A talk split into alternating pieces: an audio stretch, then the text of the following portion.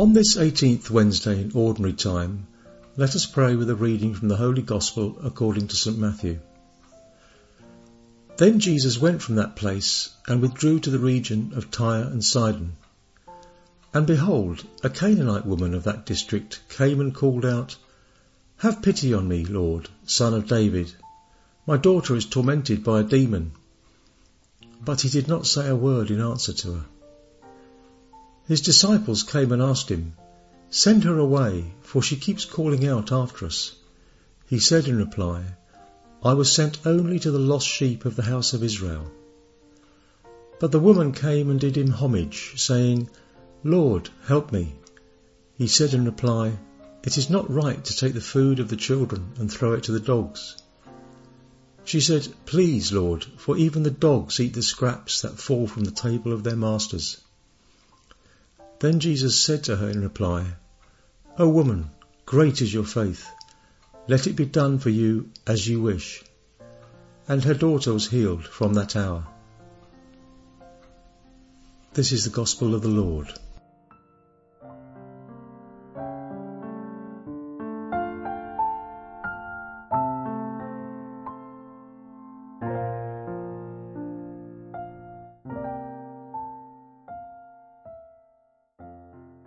Let's continue with the theme that emerged from Sunday's Gospel greed. It is said that greed can occur mainly in two ways insofar as it opposes justice and insofar as it opposes generosity. We will try to delve into this without going into too much detail. It opposes justice insofar as it usurps or withholds another person's good. For example, it could be failing to pay debts on time or not rendering promised services to the detriment of the beneficiaries one committed oneself to. We don't pay much attention to these things, but they sometimes reveal great injustices among us. And as for greed as opposed to generosity or detachment, it happens when an inordinate love of money makes us prefer it to charity, marginalizing God and love of neighbour. For example, neglecting the care of the sick the elderly, or those who deserve our love, because our attachments or desires to have more and more make us forget and leave aside what is essential. We can fall into greed in two ways. One is immediate, which happens when we seek to acquire or retain more goods than we should, to the detriment of others, wasting or not spending what's necessary. The second way is more personal and spiritual. It is when the avaricious person sins against themselves because their affections are disordered and material things steal their heart. They despise more significant goods, such as the love of God and others, for material and passing things. But we must continue to get to know what faith is, since it's not only what we believe in. Knowing what we believe in does not guarantee we'll have a good faith. Many Christians know their faith well. They know the Catechism, transmit it and defend it tooth and nail, but deep down and on the surface, they don't believe in the Gospel as it should be. What I'm telling you may seem strange, but think about it. I think it is so. Let me make myself clear. It's not only necessary to believe, but it's necessary to believe well, as Jesus wants us to believe. We often forget that faith is a gift from on high, and, therefore, it helps us to provide the correct answer to Jesus, not the answer we prefer.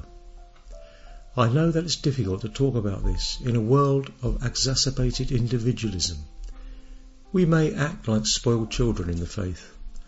With all this, I don't only mean that we must live the faith and have a morality that is in accordance with what we believe, but that we must think and feel as believers, as men and women of faith, which takes time. That is a grace. That takes hard work from Jesus with us and from us with Him. One can be a very good person, do nothing wrong, and do many good things, but fail to have a believing mind and heart. In the church, many, both lay people and priests, say they have faith, but in their way of thinking and expressing themselves, they seem to be pagans. The opposite also happens. Sometimes many who don't seem to have faith actually think and feel as Jesus wants. I know this seems strange, but it's something that has always happened. It even happened to Jesus. Those anxiously waiting for him didn't recognize him. Those who were with him didn't understand him. And those who least expected him believed in him, understood him, and obeyed him. In today's glimpses of the gospel, we observe how great the faith is of so many people who seem far away but are so close to God in reality. And it's something that can amaze us, but simultaneously sadden us to see how little the faith of so many people who seem close to God is. How great is the faith of people who supposedly don't know much about faith in the eyes of the wise. They, in fact, know what's most important. They know what's best that Jesus can do anything. How great is the faith of so many mothers who cry in pain for their children and their families. How great is the faith of this Canaanite woman who teaches us such a great lesson today. She teaches us to cry out from the depths of our souls because many of us say we have faith and in reality we often don't. Either because our faith is weak or because a lot of it is in our minds and not in our hearts. This woman also teaches us that when we approach Jesus, we should truly approach him.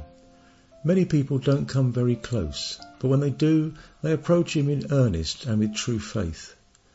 The important thing is to truly approach Jesus and to do so earnestly. Let's be careful if we think we're close to him but are not in reality. Let's learn to admire people who seem far away but have a lot of faith and a very pure faith and those of us who may think we are not so close must open our eyes too and realize that Jesus wants us to cry out to him, even if it may upset many. Let's cry out for things we need, knowing that he hears us. We all have to ask for what we need, that is, to have faith. We have to open our hearts to the Lord to show him that we have faith. How beautiful it is to believe that Jesus can do anything. May we have a good day, and may the blessing of our merciful God, the Father, Son, and Holy Spirit descend upon our hearts and remain with us always.